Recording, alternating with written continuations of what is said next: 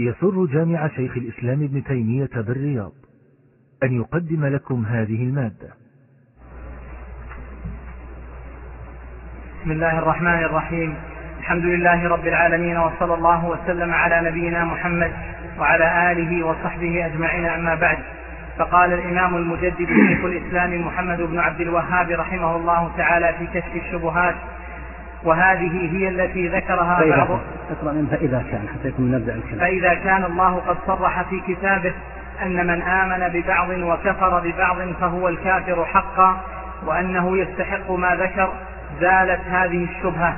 وهذه هي التي ذكرها بعض أهل الأحساء في كتابه الذي أرسله إلينا. الحمد لله رب العالمين والصلاة والسلام على نبينا محمد وعلى آله وصحبه أجمعين. ذكر ذكر أن الرجل المقصود هنا بقوله بعض أهل الأحساء يدعى أحمد بن عبد الكريم. في ذلك الوقت كان راسل الشيخ بحاصل الشبهة السابقة المتعلقة بكلمة التوحيد التي جهلوا معناها. والعبرة ليست في كون الشخص هو فلان أو هو كون الشخص فلان أو غيره. العبرة في أن هذه المسألة كتب فيها ورسل فيها ووجد من يدافع عنها. بمناسبة ذكر رسائل الشيخ يقال هذه الرسائل نفع الله بها عز وجل أيما نفع. هدى الله عز وجل بها كثيرا ممن كتب لهم الشيخ. ومنهم أناس كان لديهم سوء تصور وسوء فهم فأزالت تلك الرسائل تلك الغشاوة التي عن الشيخ رحمه الله تعالى من معاصريه. وكان الشيخ كثير المراسلات جدا. وجمعت رسائله وهي كثيرة تدل على عنايته وحرصه على الدعوة إلى الله عز وجل. كاتب عددا غفيرا من الناس سواء من الحكام أو رؤساء العشائر أو بعض أهل العلم. وكاتبه أيضا عدد من الناس في ذلك الوقت منهم من يستجلي أمر دعوته سواء من داخل الجزيرة أو من خارجها ومنهم من يعرض عليه معتقدا ويقول إن رأيت فيه شيئا من الخطأ فنبهني عليه إلى غير ذلك. فرسائله رحمه الله نفع الله بها كثيرا وهكذا وهذا من دلائل حرصه رحمه الله على الدعوة ونشرها بأساليب عدة كان من ضمنها المكاتبات رحمه الله. نعم.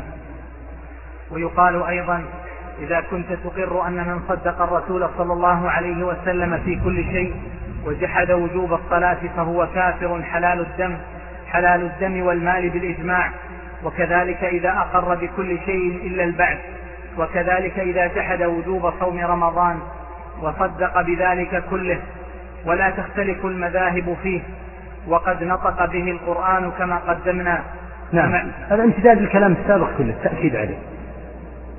إن كنت تقر بما تقدم من أن من صدق الرسول صلى الله عليه وسلم في شيء وجحد وجوب أمر أتى به من الأمور المعلومة من الدين بالضرورة فسيأتي الآن جواب الشرع. إن كنت تقر فمعلوم. نعم. فمعلوم أن التوحيد هو أعظم فريضة جاء بها النبي صلى الله عليه وسلم وهو أعظم من الصلاة والزكاة والصوم والحج. فكيف إذا جحد الإنسان شيئا من هذه الأمور كفر ولو عمل بكل ما جاء به الرسول؟ وإذا جحد الذي وإذا جحد التوحيد الذي هو دين الرسل كلهم لا يكفر. سبحان الله ما أعجب هذا الجهل. أراد رحمه الله أن يبين له أنه إذا كنت تقر أن جحد الصلاة كفر ولا يتردد في هذا أحد. ما يتردد أحد في أن من قال إن الصلاة ليست فرضا يقول لا يتردد أحد في كفره. لا من الموحدين ولا حتى من هؤلاء المشركين. يقول فإذا كان جحد الصلاة أو الصوم أو غيرها من الفرائض. إذا كان كفرا فكيف يكون جحد التوحيد الذي جاء به النبي صلى الله عليه وسلم وجاءت به الرسل جميعا؟ كيف لا يكون جحده كفرا؟ هذا من باب أولى. إذا كان جحد فرض هو في الأهمية وإن كان في غاية الأهمية كالصلاة أو الصوم أو الزكاة أو الحج لكنه لا يكون أهم من التوحيد. إذا كان جحد واحدا من هذه الفروض كفرا فكيف لا يكون أصل الاعتقاد والأساس الذي يبنى عليه كل شيء من الأعمال كيف لا يكون جحده من الكفر؟ سيما وهو التوحيد الذي أجمعت عليه الرسل كما تقدم. نعم. ويقال أيضا هؤلاء أصحاب رسول الله صلى الله عليه وسلم قاتلوا بني, قاتلوا بني حنيفة وقد أسلموا مع النبي صلى الله عليه وسلم وهم يشهدون أن لا إله إلا الله وأن محمدا رسول الله ويؤذنون ويصلون. نعم. وفد بني حنيفة ثبت في البخاري أنهم من ضمن الوفد الذين وفدوا على النبي صلى الله عليه وسلم وكانوا وكان فيهم عدو الله مسيلمة الكذاب وخبرهم معروف. هم ممن وفد على النبي صلى الله عليه وسلم من العرب الذين وفدوا لما فتح الله على النبي صلى الله عليه وسلم مكة وفدت وفود العرب مبايعة على الإسلام. هنا كلام قد يستغربه بعضهم. يقول كيف يقول إن بني حنيفة كانوا يصلون وكانوا يؤذنون. هم لما كما سيأتي لما أقروا بأن مسيلمة رسول الله انسلخوا من ذلك كله. الجواب أن هذا غير صحيح. كانت الشبهة عند بني حنيفة بالذات يعني كان المرتدون على نوعين. النوع الأول من زعموا أن هناك رسولا غير محمد صلى الله عليه وسلم. سواء كان في اليمن كجماعة الأسود العنسي أو من بني حنيفة الذين زعموا أن مسيلمة رسول الله أو من سفه نفسه من بني تميم والتف حول سجاح أو الأسديين الذين التفوا حول طليحة فقد تنبأ عدد كبير. هؤلاء كفرهم واضح جدا. الصنف الثاني وهم الذين كان فيهم النقاش بين الصحابة رضي الله عنهم الذين قالوا لا نؤدي الزكاة. واعلم أن قولهم لا نؤدي الزكاة ليس معناه إلا أنهم كانوا إذا نصبوا القتال دونها عد هذا كفرا. على الصحيح من أقوال أهل العلم. يعني لو أن إنسانا امتنع من الزكاة. يقول أهل العلم هذا في ذاته إذا امتنع غير جاحد. قال لن أؤدي الزكاة. هذا من السهل أن يقبض عليه وتؤخذ منه الزكاة قهرا بالقوة. قد يؤدب قد يعذر. وهل يعذر بشطر ماله؟ كما جاء في الحديث فإن آخذها وشطر ماله أمر آخر. المهم أنه من, أنه من المسلمين. لكن إذا نصب القتال دونها وعرض نفسه لأن تزهق ولا يؤدي الزكاة. والصحيح أن هذا كافر. وهو الذي أصر أبو بكر رضي الله عنه على قتال أهل الردة لشأنه. أما الذين تنبأوا فلم يختلف عمر وأبو بكر رضي الله عنهم والصحابة فيهم. ما في أحد يقول هؤلاء مسلمون. ما كان خلاف في هذا الصنف. الذين تنبأ بعضهم. وبعضهم تنبأ زمن النبي صلى الله عليه وسلم مسيلمة والأسود ورأى النبي صلى الله عليه وسلم فيهم رؤيا أهمته أنه رأى في كأن في يديه سوارين من ذهب فأهمه شأنهما فقيل أنفخهما فنفخهما فطارا. فأولهما صلى الله عليه وسلم كذابين يخرجان. بنو حنيفة لما زعموا أن مسيلمة رسول من رسل الله لم يكفروا برسالة محمد صلى الله عليه وسلم. وجد في بني حنيفة رجل صار فتنة عظيمة جدا عليهم وهو الرجال ابن عنفوة. هذا ممن وفد وأسلم وذكروا أنه قرأ القرآن وكان يظهر منه شيء من التخشع والتعبد. خرج من عند النبي صلى الله عليه وسلم الظاهر من حاله الإسلام. كان هذا الرجل هو وأبو هريرة وبعض الصحابة في مجلس. ورد أن النبي صلى الله عليه وسلم قال إن لأحدهم ضرسا في جهنم كجبل أحد. وأحد من هؤلاء الذين خرجوا. كان فيهم أبو هريرة رضي الله عنه وبعض الصحابة. فقتل في سبيل الله عدد من الذين كانوا في ذلك المجلس. وبقي أبو هريرة وصحابي آخر وهذا الرجل. ولهذا لما ورد خبر الرجال أنه قتل والعياذ بالله مع مسيلمة في قتال للصحابة خر أبو هريرة ساجدا. لأن أبا هريرة خاف أن يكون هو المقصود.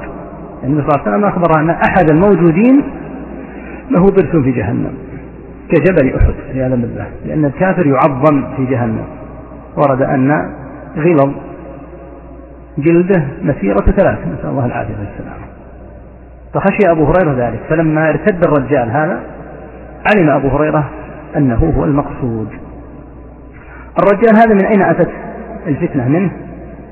شهد زورا وبهتانا عند بني حنيفة أن النبي صلى الله عليه وسلم قال إن مسيلمة أشرك في النبوة معي. فافتتن به ناس كثيرون من بني حنيفة, من بني حنيفة وحملهم على ذلك أيضا الجانب القبلي حب أن يكون فيهم نبي. وصدقوه.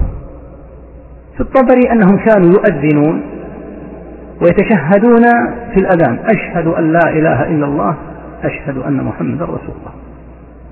وكانوا يصلون. ذكر ابن سعد في الطبقات خبر الرجال هذا أيضا وفيه قاتله الله وأخزاه شهادته بالزور عند جماعته بني حنيفة أن أن مسيلمة أشرك مع النبي صلى الله عليه وسلم في النبوة. وتكلم أيضا ابن حجر في الإصابة على الرجال في ترجمته. فالحاصل أن هذا فتن الناس فتنة عظيمة. فكان بنو حنيفة يصلون ويؤذنون. بل ويشهدون أن لا إله إلا الله وأن محمد رسول الله. ولكن كانوا يزعمون أن مسيلمة أيضا رسول أشرك مع النبي صلى الله عليه وسلم في رسالته. يقول المصنف هنا الصحابة رضي الله عنهم لم يأبهوا بصلاة بني حنيفة ولا بأذانهم ولا بشهادتهم أن لا إله إلا الله. لماذا؟ سيأتي بيانه في كلام المصنف رحمه الله. إن شاء الله نعم. فإن قال إنهم يقولون إن مسيلمة نبي قلنا هذا هو المطلوب. إذا كان رجل إذا كان من رفع رجلا في رتبة النبي كفر وحل ماله ودمه ولم تنفعه الشهادتان ولا الصلاة فكيف بمن رفع شمسان أو يوسف أو صحابيا أو نبيا في مرتبة جبار السماوات والأرض؟ سبحان الله ما أعظم شأنه كذلك يطبع الله على قلوب الذين لا يعلمون. هذا الموضع الحقيقة من أدلة نباهة المصنف رحمه الله وحذقه وفهمه. يقول رحمه الله مباشرة من سمع كلامه السابق يقول لا يختلف بنو حنيفة. بنو حنيفة رفعوا رجلا غير نبي إلى رتبة النبوة. قال هذا المطلوب. إذا كان الشخص إذا رفع من رتبة لا يستحقها إلى رتبة النبوة التي تكون للبشر. فكيف بمن رفع شخصا إلى رتبة الرب سبحانه وتعالى؟ صار يدعوه ويذبح له وينذر له. يقول هذا المطلوب. أنا أريدك أن تقر بهذا. إذا كان كفر بني حنيفة أتى وهم يشهدون أن لا إله إلا الله وأن محمد رسول الله ويؤذنون ويصلون ومع ذلك كفروا. وسنختلف عن بني حنيفة لأن بني حنيفة غلوا في مسيلمة. وين أوصلوا؟ إلى رتبة الرسول. قال هذا المطلوب. أنتم أوصلتم شمسان ويوسف وتاج إلى أين؟ قال جاوزتم بهم رتبة الرسل أوصلتموهم إلى الله تعالى. ولا أعلم بتاتا أن بني حنيفة ولا غيرهم ممن ظهر فيهم المتنبئون كانوا يعبدون هؤلاء المتنبئين. قرأت كثيرا في هذا ولا سيما في بني حنيفة ما كانوا يرون مسيلمة ممن تصرف له العبادة. فما كانوا يدعونه وينذرون له و يعني يعاملونه معاملة من يعبد من دون الله. وإنما قالوا إنه أشرك. وغلبتهم الحمية الجاهلية.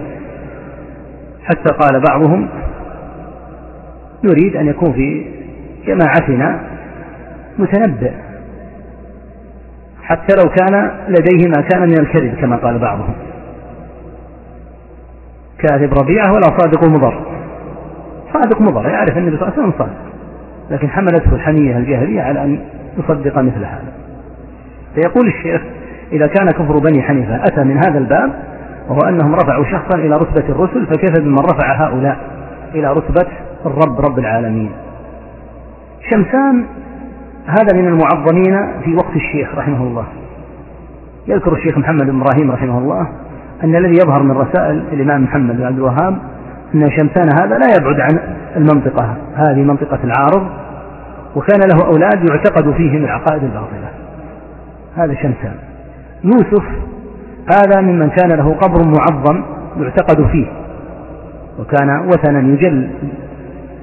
يظهر من عبارات الشيخ أنه إما في الأحساء أو في الكويت يعني في شرق الجزيرة.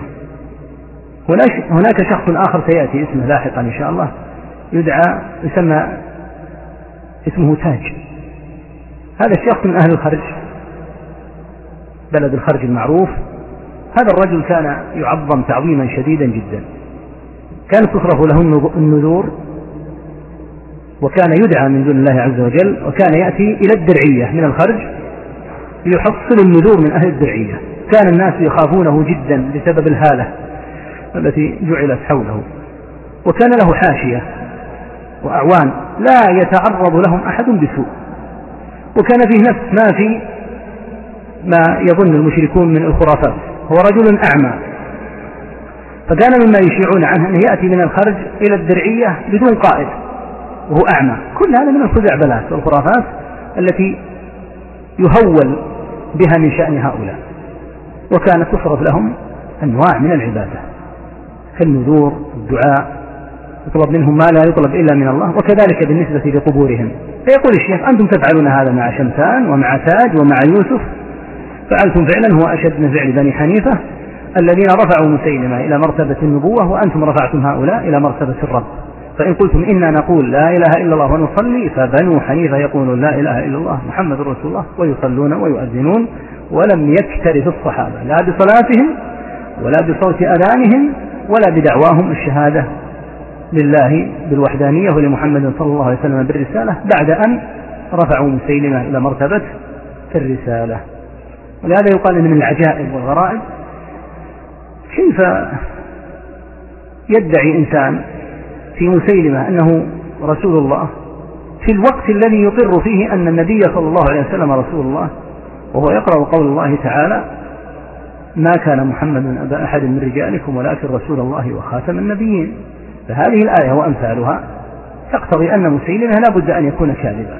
ولكن الجهل الغالب على كثير منهم من لعله لا يقرأ القرآن أصلا والحمية الجاهلية حملت على أن يزعم أن مسيلمة أشرك خاصة مع داعية السوء وإمامة الضلالة الرجال بن عنفوة الذي شهد زورا أن مسيلمة صار مع النبي صلى الله عليه وسلم شريكا في النبوة عياذا بالله. نعم. ويقال أيضا الذين حرقهم علي بن أبي طالب رضي الله عنه بالنار. كلهم يدعون الإسلام وهم من أصحاب علي وتعلموا العلم من الصحابة. ولكن اعتقدوا في علي مثل الاعتقاد في يوسف وشمسان وأمثالهما. فكيف أجمع الصحابة على قتلهم وكفرهم؟ أتظنون أن الصحابة يكفرون المسلمين؟ أم تظنون أن الاعتقاد في تاج وأمثاله لا يضر؟ والاعتقاد في علي بن أبي طالب رضي الله عنه يكفر. نعم. يكفر ويضر. يكفر. ويقال أيضا نعم كف عنها أولا فيما يتعلق بهؤلاء الذين كانوا مع علي المحنى ذكرناهم سابقا. ثبت في البخاري أنه أتي بقوم من الزنادقة فأحرقهم بالنار. وقال ابن عباس رضي الله عنهما لو كنت أنا لما أحرقتهم. ولا قتلتهم بالسيف لأن النبي صلى الله عليه وسلم قال لا يعذب بالنار إلا الله. ولا قتلتهم بالسيف لقول النبي صلى الله عليه وسلم من بدل دينه فاقتلوه. علي رضي الله عنه وأرضاه حرقهم غضبا لله عز وجل. ولما بلغه كلام ابن كلام ابن عباس رضي الله عنهما قال ويح ابن أم الفضل ما أسقطه على الهنات. يعني كان رأى انها هن حرقهم بالنار وأكثر أهل العلم على عدم التحريق. لكن علي رضي الله عنه رأى أن ما فعلوه لأنه قال سأقتلكم اخبث قتله لأن ما قالوه كان قولا عظيما جدا. حسن ابن حجر في الفتح أن هؤلاء هم الذين أتوا عند علي رضي الله عنه فقالوا أنت ربنا وخالقنا ورازقنا عياذا بالله. وهذه خطورة المبالغة في تعظيم الأشخاص. تعظيم الأشخاص أكثر من اللازم يؤدي إلى مثل هذا. كما أدى قبله إلى تعظيم المسيح حتى قيل فيه ما قيل. ولهذا نهى النبي صلى الله عليه وسلم عن أن يطرى لا تطروني كما أطرت النصارى المسيح ابن مريم. إنما أنا عبد فقولوا عبد الله ورسوله. فقال ويحكم أنا بشر. شأني شأن البشر. أمرض وأموت. ظن أن النصح كفى فيهم. فلما أتى من الغد قيل لهم إنهم عند الباب. نفس المقالة يقولونها. فهددهم أن يقتلهم. أخبث قتله. أخبث قتله إن لم يرجعوا. فلما أبوا خد الأخاديد كما هو مشهور. وأضرمها بالنار وأحرقهم حرقا. رضي الله عنه غضبا لله عز وجل. هؤلاء اعتقادهم في علي تناول أمر الربوبية أكثر من مسألة أنهم يدعونه من دون الله وغيره. والحق أن ثمة شبها لأن عددا غير قليل من المتأخرين وقع فيهم للأسف حتى الشرك في الربوبية. والشرك في الإلهية قد يجر إلى الشرك في الربوبية.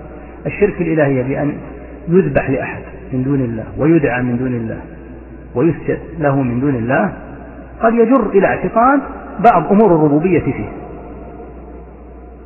وذلك واضح في كثير من المتأخرين الذين تجاوزوا الحد في من يعظمونهم فمثلا قولهم إن الأولياء يعلمون الغيب. علم الغيب أمر مرتبط بالربوبية مباشرة. من جهة ربوبية الله عز وجل. وهكذا قولهم القدرة على الضر والنفع. يقول إن أولياءهم يستطيعون أن يضروك وينفعوك سواء كانوا غائبين كأن تكون في لجج البحر وتتلهم الخطوب بالسفينة يقول ادعهم فإنهم يستطيعون أن يوصلوا إليك النفع وهم من بعيد. هذا بالحقيقة شرك في الربوبية. دعاؤهم إياهم شرك في الألوهية واعتقادهم القدرة على الضر والنفع هذا شرك في الربوبية. أعتقد أنه يخرف الأمور. نسأل الله العافية. فهذه المبالغة في التعظيم التي وجدت عند هؤلاء الذين هم السبائية أتباع عبد الله بن سبأ الذين حرقهم عليها هؤلاء هم أتباع ابن سبأ وهم أول من قال بعقائد الرافضة الموجودة اليوم بشهادة الرافضة القمي والنوبختي وكل هؤلاء يشهدون أن أول من قال بالرجعة والوصية. وأظهر سب الشيخين وأظهر سب الثلاثة أنه ابن سبأ. هكذا منصوص كتبهم. ولهذا يقول أهل العلم إن هؤلاء هم سلف الرافضة. هم أول وسلف الرافضة وبئس السلف. فالحاصل أن المتأخرين وجد فيهم مثل ما وجد في أولئك الذين ادعوا في علي الربوبية.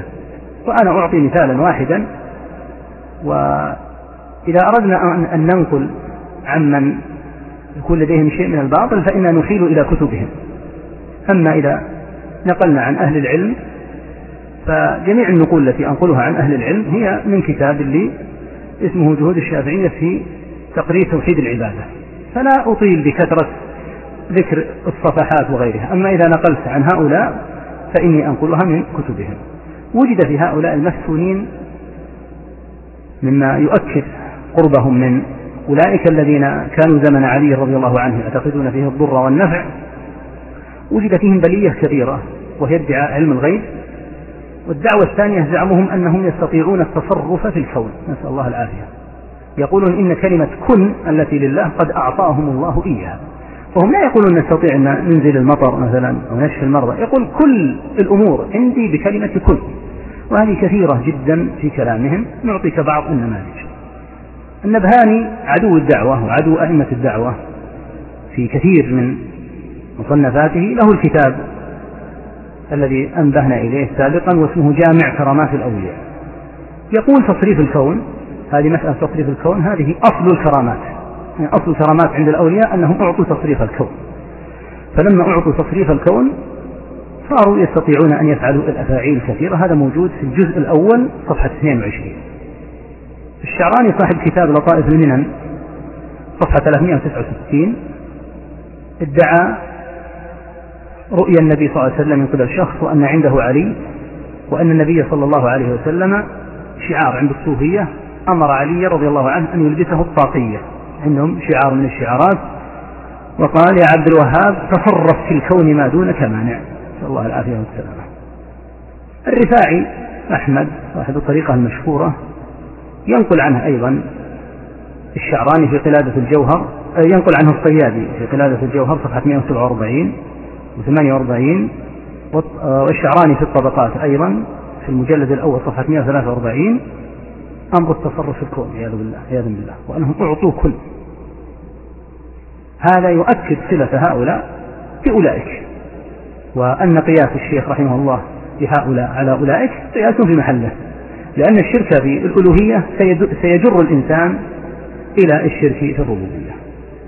فالمبالغة في التعظيم على هذا النحو بالذبح والدعاء وزعم أنه يجيب المضطر تجر إلى شرك الربوبية. ثم انظر في الأخير أسلوب الشيخ.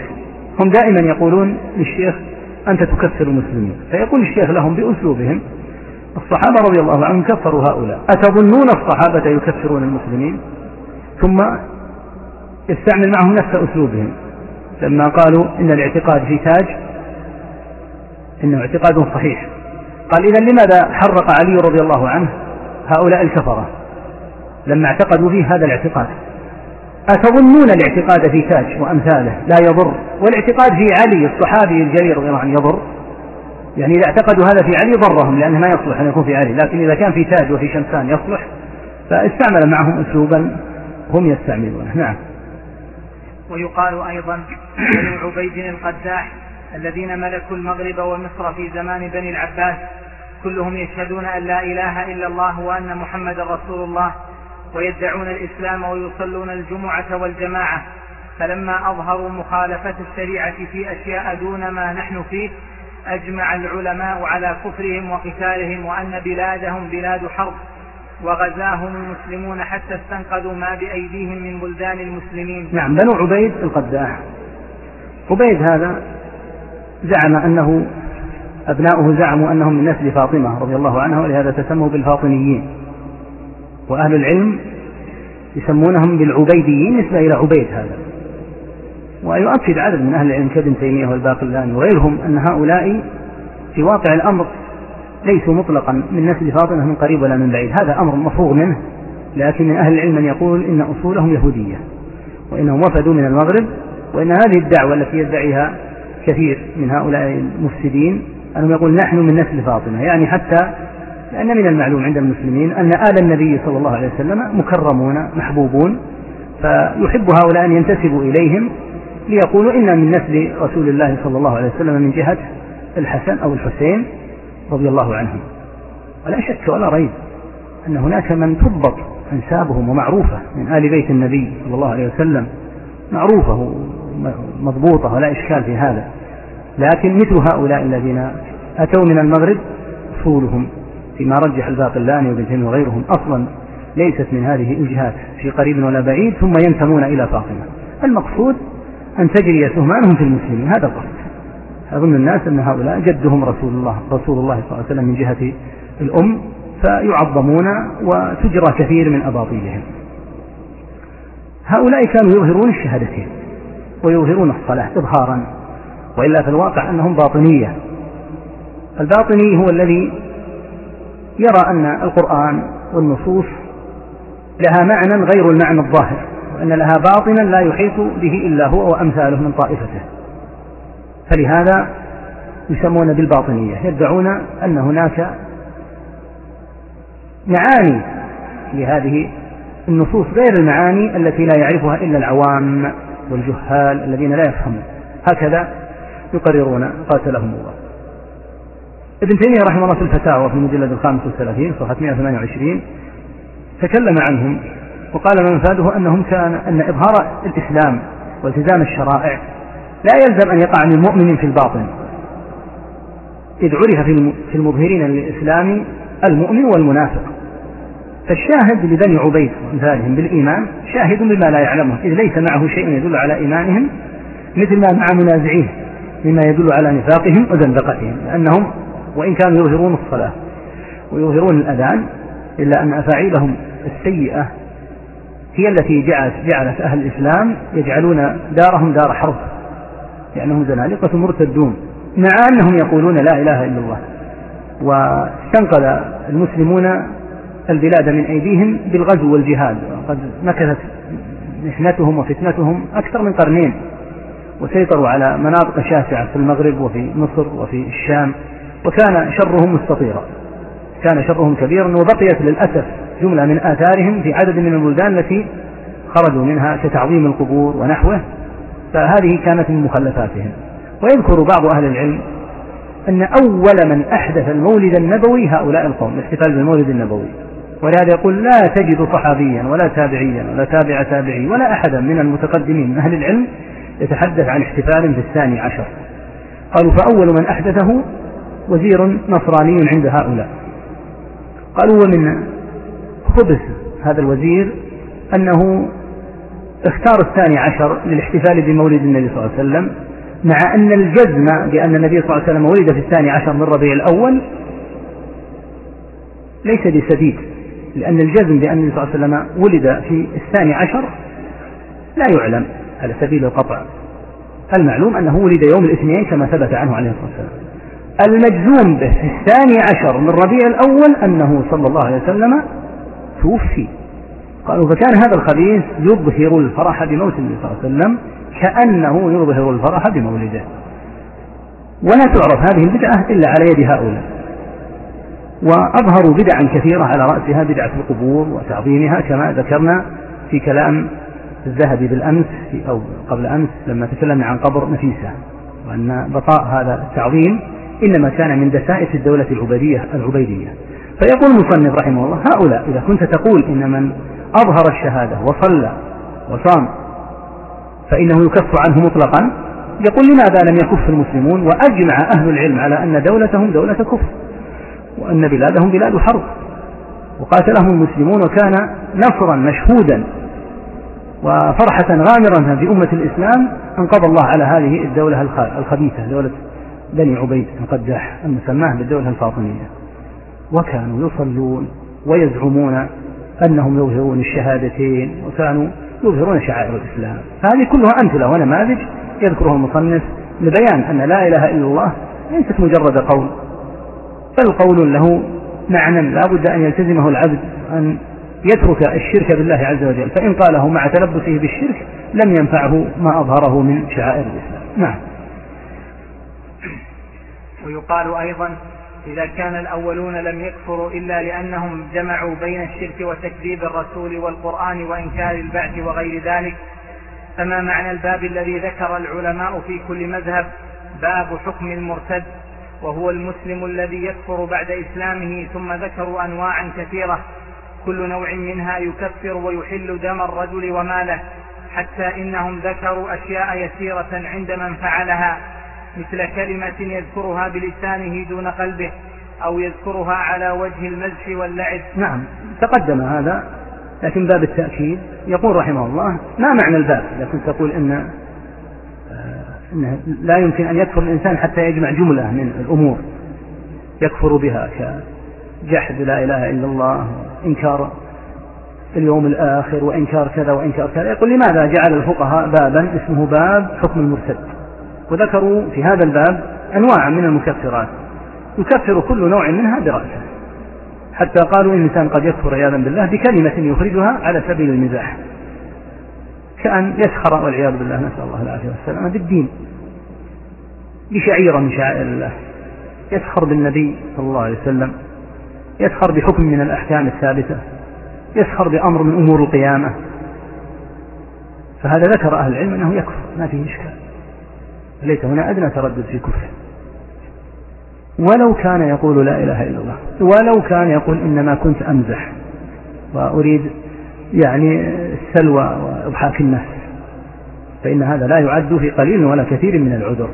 فيقول رحمه الله الفقهاء تكلموا عن هذا النوع وأخبر عن, عن هذه الأنواع مجتمعة وقالوا إن هذه الأنواع وهذه المكفرات يرتد الإنسان ليس إذا اجتمعت كلها فيه ولكن قد يكفر بشيء واحد بل قد يكفر بكلمة يزعم أنه ما قالها إلا بلسانه ولم تكن من قلبه كما سيأتي في الذين قالوا إنما كنا نخوض ونلعب.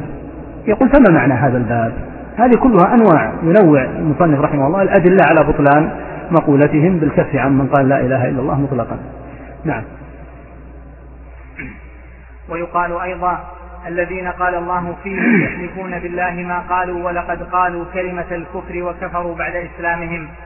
أما سمعت أن الله كفرهم بكلمة مع كونهم في زمن رسول الله صلى الله عليه وسلم ويجاهدون معه ويصلون معه ويزكون ويحجون ويوحدون. نعم.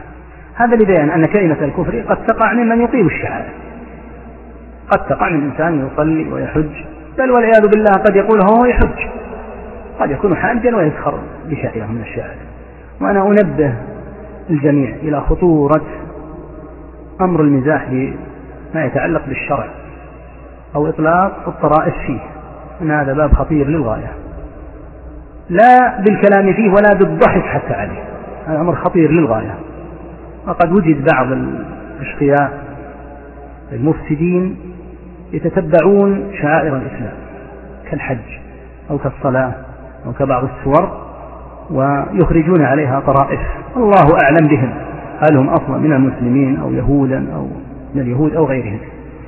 هناك بعض المواقع الخبيثة التي فيها إضحاك للناس من خلال مثل هذه الأمور. فيأتي السفيه الذي لا يعقل لأن بعض الناس نسأل الله العافية مغرم لأن يقال فلان خفيف الظل فلان هذا ما شاء الله مجلسه مجلس فيه سعة صدر وفيه فيحرص على أن يضحك الناس بأي سبيل. فقد يحمل الشقي هذا المسلك على أن يضحك الناس بشيء يتعلق بشعيرة من شعائر الله أو بأمر يرتبط باليوم الآخر أو بالقبر أو بآية أو بحركة في الصلاة أو في الحج. فلا شك أن هذا باب خطير جدا وأن المستهزئ كافر إذا استهزأ بأمر واضح معلوم. حتى وإن كان يشهد أن لا إله إلا الله وأن محمدا رسول الله وإن كان يصلي وإن كان يحج بل وإن كان في أثناء الحج. وقال كلمة حول الحج مثل الطواف أو غيره يسخر به. فيقول المصنف رحمه الله هنا الإنسان قد يكفر بكلمة. أما سمعت الله يقول ولقد قالوا كلمة الكفر. يكفر بكلمة حتى وإن كان مقيما للشعائر الأخرى. وقائلا لا إله إلا الله ومن وقع منه هذا فعليه التوبة وأن لا يلقى الله عز وجل على مثل هذا. والواجب على المسلمين أن لا ينطقوا قطعا مثل هذه الكلمات وأن لا يقروا أحدا عليها أيضا. فإذا سمعوا أحدا يقولها فإن هذه مسائل ليست مسائل مجاملات. المزح والسخرية بالله أو بالرسول صلى الله عليه وسلم أو بشيء من الأحكام الشرعية أو بالنعيم أو العقاب في القبر أو في الآخرة هذه مسائل ليست مسائل مزاح وليست مسائل مجاملة. الواجب أن لا يجامل أحد فيها وأن يسكت وأن يرد عليه في موضع قال استقل هذه كلمة عظيمة جدا. قد جاء عن النبي صلى الله عليه وسلم أن الرجل يتكلم بالكلمة ما يتبين فيها. حتى التفكير ما فكر فيها يهوي بها في النار سبعين خليفة. فالغرض أن من الناس الآن ولا سيما للأسف الشديد بعض الشباب الذين يحرصون على الضحك ويحرصون على إضحاك الناس بأي سبيل من تكثر فيهم مثل هذا. مع أنه يصلي ويشهد أن لا إله إلا الله فإذا كانت السخرية بأمر مرتبط بالله أو بالنبي صلى الله عليه وسلم أو بالقرآن أو بالنعيم أو بالعذاب فلا شك أن هذا ضرب من ضروب الكفر. حتى وإن كان قائله يشهد أن لا إله إلا الله وأن محمد رسول الله. هذه كلها أمثلة. كلها أمثلة يقرر بها المصنف رحمه الله القاعدة التي تهدم ما قاله هؤلاء الذين لا يفقهون. ولهذا يقول يعني ما أعجب هؤلاء؟ ما أعجب الطبع على قلوبهم. إذا كانت كل هذه الأمور أحكام ثابتة حتى في من قال لا إله في من قال لا إله إلا الله سواء في من ذكره من بني عبيد أو من ذكره قبله في أصحاب من بني حنيفة أو ما ذكره الفقهاء في باب حكم المرتد أو ما ذكر في موضوع المزاح أو الكلمات التي تخرج ويكون قائلها من المسلمين ومع ذلك فإن هذه الكلمة تعد منه ضربا من ضروب الردة لأنه مع قوله لا إله إلا الله لم يلتزم ما يجب أن يكون عليه قائل لا إله إلا الله. نعم. وكذلك الذين قال الله فيهم قل أب الله وآياته ورسوله كنتم تستهزئون لا تعتذروا قد كفرتم بعد إيمانكم. فهؤلاء الذين صرح الله أنهم كفروا بعد إيمانهم وهم مع رسول الله صلى الله عليه وسلم في غزوة تبوك قالوا كلمة ذكروا أنهم قالوها على وجه المزح.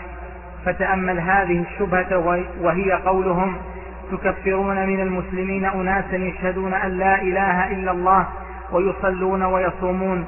ثم تأمل جوابها فإنه من أنفع ما في هذه الأوراق. نعم لأن التكفير هذه المرة جاء من الله صريح لهذا من أنفس وأقوى الأدلة. التكفير هنا صريح. والذي كفر ليس فلان ليس فلانا. الذي كفر هو الله لا تعتذروا قد كفرتم بعد إيمانكم. ليس هذا فحسب. بل قال إن نعفو عن طائفة وهو أحدهم فقط الذي قال قعد بي يا رسول الله اسمي واسم أبي. لأن اسمه كان سيئا واسم أبيه. وخطأ نفسه واستغفر. قال تعالى إن نعفو عن طائفة منكم وهذا الشخص فقط. نعذب طائفة وهم البقية. الظاهر من هؤلاء ما هو؟ الظاهر منهم الإسلام. والدليل على أنهم الظاهر منهم الإسلام أنهم كانوا في غزوة حج في غزوة تبوك مع النبي صلى الله عليه وسلم. فقالوا الكلمة القبيحة يقصدون رسول الله صلى الله عليه وسلم وأصحابه ما رأينا مثل قرائنا هؤلاء أرغب بطونا ولا أكذب ألسنا ولا أجبن عند اللقاء. ثم لما نزلت الآية جاءوا يعتذرون. إنما كنا نخوض ونلعب إنما كان حديث الركب نقطع به عنا الطريق. يقول يا رسول الله نحن الآن متجه متجهون. من المدينة إلى تبوك مسيرة شهر في حر. فنحب أن نروح. نحب أن نروح عن أنفسنا فقط. وليس هذا من قلوبنا وإنما كلمة هكذا قلناها نقطع عنا بها عناء الطريق لأن المسافر يحب أن يسلي نفسه بشيء يخفف عنه عناء السفر. فما كان النبي صلى الله عليه وسلم يزيد على أن يقرأ الآية؟ قل أب الله وآياته ورسوله كنتم تستهزئون لا تعتذروا قد كفرتم بعد إيمانكم. يقول ابن عمر رضي الله عنهما أنا رأيته. المنافق فيعتذر إلى النبي صلى الله عليه وسلم وكان حافي القدمين. مستمسكا بخطام ناقة النبي صلى الله عليه وسلم والحجارة تنكب قدميه والنبي صلى الله عليه وسلم متجه بناقته وهو يعتذر. ما هو بقصدي ولا لم تخرج من قلبي هذا معنى كلام ليس من قصدي هذا الكلام ولا ليس من قلبي إنما كلمة لسان أمزح. فلم ير النبي صلى الله عليه وسلم في هذا عذرا وما كان يجيبه إلا بالوحي. قل أب الله وآياته ورسوله كنتم تستهزئون لا تعتذروا قد كفرتم. الظاهر منهم شهادة أن لا إله إلا الله؟ نعم. الظاهر منهم الصلاة؟ نعم. الظاهر منهم حتى الغزو في سبيل الله؟ نعم. هذا الظاهر الذي يظهر منهم هذا ولهذا عاملهم النبي صلى الله عليه وسلم على هذا الأساس. ثم مع كل ذلك لا يستطيع أحد أن يقول إن هؤلاء ليسوا من الكفار. المرتدين بدليل القرآن كفرتم بعد إيمانكم. ولهذا يقول الشيخ إن هذا من أحسن ما في الأوراق. هذا ما يقول ما نقل في النقل في تكفيرهم عن فلان أو عن غيره. تكفير مباشر من رب العالمين سبحانه مع أنهم يعتذرون.